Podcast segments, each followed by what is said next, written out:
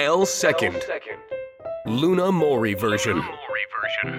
And me, save your life. FM ノースウェーブポッドキャストプログラム and &Me Save Your Life DJ の森ルナですこの番組は北海道 FM ノースウェーブで放送中の番組 L セカンドのコーナーのポッドキャスト版時間の都合で放送できなかったトークもここでお聞きいただくことができます。より安全な毎日を送るために知っておきたいことをストーカー対策総合保険アンドミーを手掛ける株式会社アソシア少額短期保険の担当者に伺っていきます。まあ今月に入っていろいろお話を伺っていますけれどもこのストーカーという問題っていうのは自分はないだろうとかまあ家族はないだろうなんて思いがちでしたけれども実はなんか身近な問題だったんだなってねすごく実感するところなんですが今週はですねじゃあ今までどんなことが起きたのかちょっと事例いくつかご紹介していただけるということで。はい、はい、そうですね。あのー事例確かにあのいっぱいありすぎて何をお話ししていいかわかんないんですけれども。まあとりあえずあのーまあ今までですね保険の対象としてはあの警察から禁止命令とか警告が出してから保険の取りあの対象になりますよっていうお話ししてきたと思うんですけども、はい、まあ実際あのあった事件としてですね、あのー警察からですねあの付きまとい行為をやめなさいというですね、はい。えー禁止命令が出ていたのにもかかわらず、うん。えー女性が学女性の女子大にですね、えー押しかけたはいという行為またですねその女性に対して、えーちょっと危害を加えるぞというようなですねあメッセージを送ったとしてですねあの逮捕されたっていうのがここ札幌で起きておりました。うーん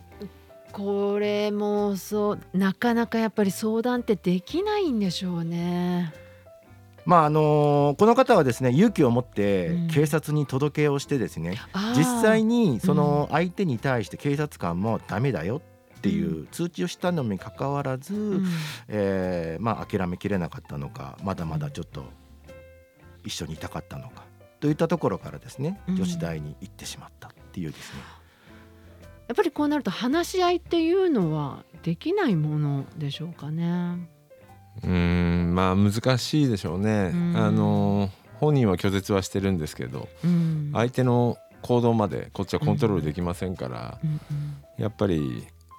怖いですよね。うんう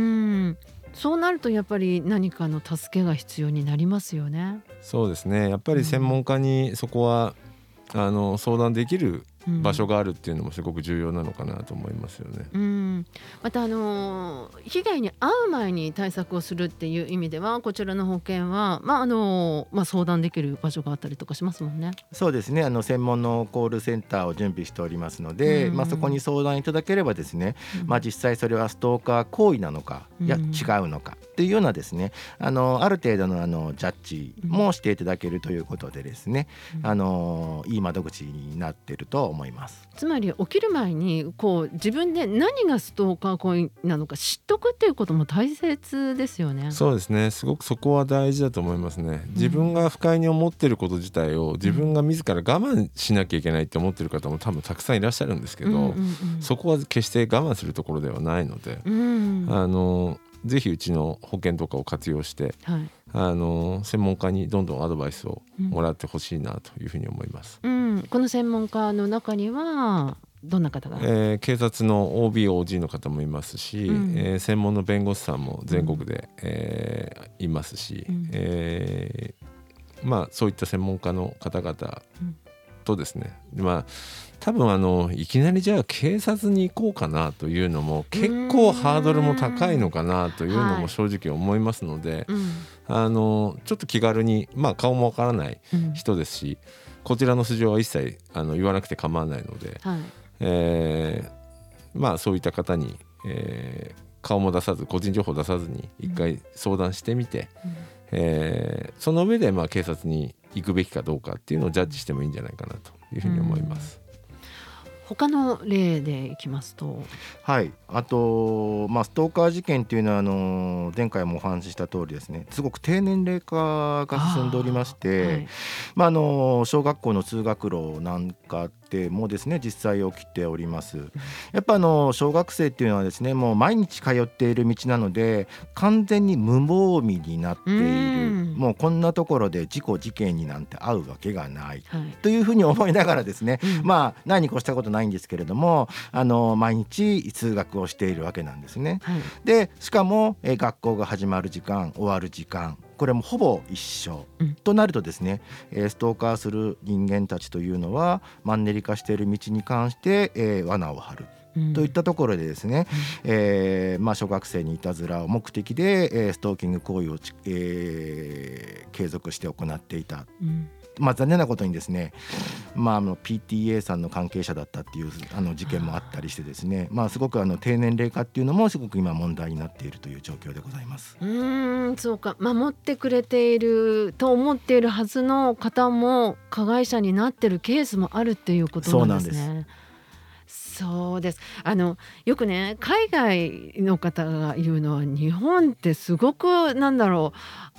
安全危険に対してちょっと緩いよねっていうのは例えば小学校だったり学校だったりスクールバスに乗って送り迎えっていうのは当然のこととしてやってたりとかしますよね。できなかったら親がうん送り迎えをする。でも日本は考えてみると子どもたちでだけでや通わせてますよね。そう考えるといろんな隙ってあったりとかしますもんね。そうですよね。実際にまああの車で一緒に帰ろうって言って車に、えー、と女児を押し込んでうん。っていった事件も出てますしうん。あの本当に重大な事件に発展する手前がこうストーカー保険みたいなところあストーカー事件みたいなところもあるので、うん。まあ、ストーカー行為があってそこからあー連れ去って、うん。えーまあ、最悪のケースも実際に起きてはいますんでね。うんだからやっぱりあの事前にやっぱり子供のことはうん子供自ら守れっていうのも難しいでしょうから、はいまあ、親御さんがぜひあの守ってあげたいうんあげてほしいなというふうに思いますよね。そういう時にやっぱり例えばね今ある環境から逃げるっていう言葉はあれなのかもしれないけれども離れるっていうことも大切だったりしますもんね。そうですねあのー一番のあのストーカーをこう止める方法っていうのは、うん。その人の加害者の前からいなくなるっていうのが一番早いので、ってなるとまあ職場を変えるか、えー引っ越しをしてうん。場所を変えるっていうのが一番重要なのかなというふうに思いますね。うん、でこの保険の中ではその引っ越し費用だとかも、はい、そこの費用も一部、えーうちの保険の中で出しますし、うん、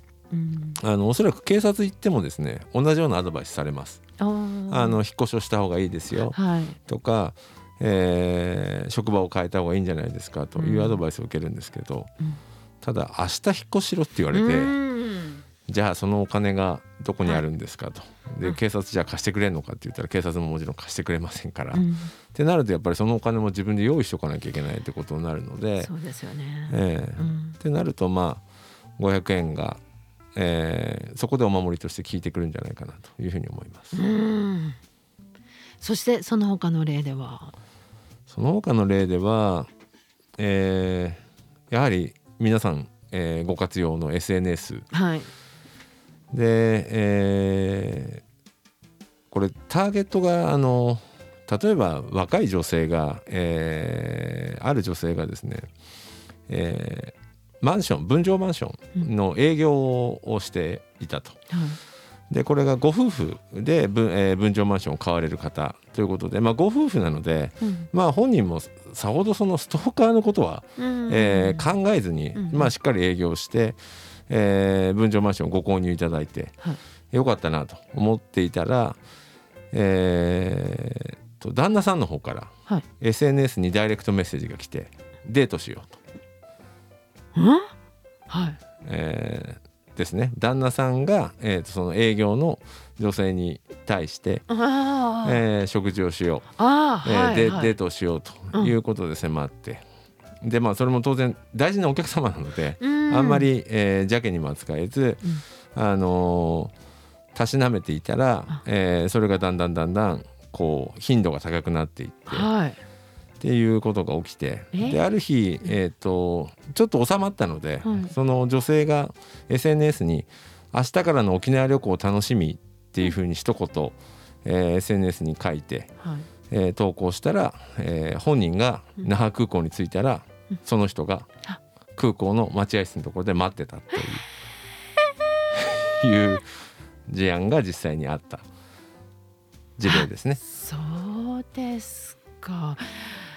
いやそう考えると本当にあの、まあ、SNS やってる方なんてもう今となってはもうほとんどやってるのっていうぐらいたくさんいらっしゃいますよね。ということは巻き込まれる可能性っていうのはもう常に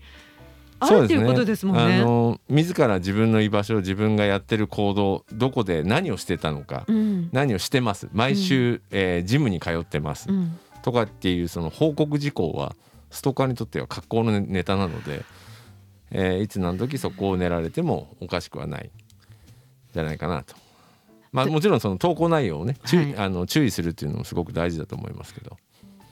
だからこそあのこういう問題なんですが今までは、まあ、自分にはそんなの関係ないとかねいろいろあったと思うんですよね。いやうちの子は全然とかねあのいや家族は全然みたいなところはあったとは思うんですけれどもそうも言ってられないということですよね。そうですねもう時代がもう本当に個人情報で溢れててる情報で溢れてる時代なのではい、どうしてもその隙はうん過去から見ると当然広がってるんじゃないかなというふうに思いますね。さらにねお子さんをお持ちの方 携帯いつも子供向かってると何やってるのかはもうわからない。だからといって見るわけにもいかない。いろんな心配っていうのも膨らんでいくと思うんですよね。そんな中で、まあ、月々500円で安心を買えるっていう考え方もできますもんね。そうですね。あのもうお守りと思って、うん。あの500円をあのお支払いいただければうん。あのちゃんと、えーご自身であったりお子さんのことをお守りしますというのがうちの保険です。で思ったんですけどもやっぱり親御さんがこうお子さんのために入ってあげたとしたらそれお子さんに伝えてあげるっていうのすごく大事かなって。そうですよね、うん。あのお子さん自身がうん。やっぱり、多分何か怖い思いした時にそれを持ってる。それ、うん。そういうのがあるんだっていうことを、うん。この機会をどういじればいいのかっていうことも含めて、うん。しっかり認識されるっていうのはすごく重要なんじゃないかなと思いますね。実際被害に遭われた時にはある族と提携しているということでね。はい、そうですね。あの当社の保険にはあのアルソックと提携しておりますので、うん。えーまあ何かあった時に関してはですね、あのボタンを押してまあ警備員駆けつけてくるとかですね、うん。まあ様々なサービスがついておりますので、まあ実際にあのー使われている方も多々いらっしゃいますので、うん。安心できるんではないかというふうに思います。うん、その他にもねしっかりと専門専門家の方に相談できるというねそんな付帯サービスもついているという保険です。ぜひ考えてみてはいかがでしょうか。月500円、えーこれ一括にしたとしても1年5690円、はい。うん、ということです。ということで今週もですねいろいろお伺いしましたが来週もあのいろいろと勉強させていただきたいと思います。よろしくお願いいたします。よよろしくお願いします。FM のセーブポッドキャストプログラム &Me Save Your Life いかがだったでしょうか？ストーカー対策総合保険 &Me について知りたい方はまずストーカー保険と検索してホームページにアクセスしてみてください。このプログラムは毎週木曜日の正午に更新いたします。次回もお楽しみに。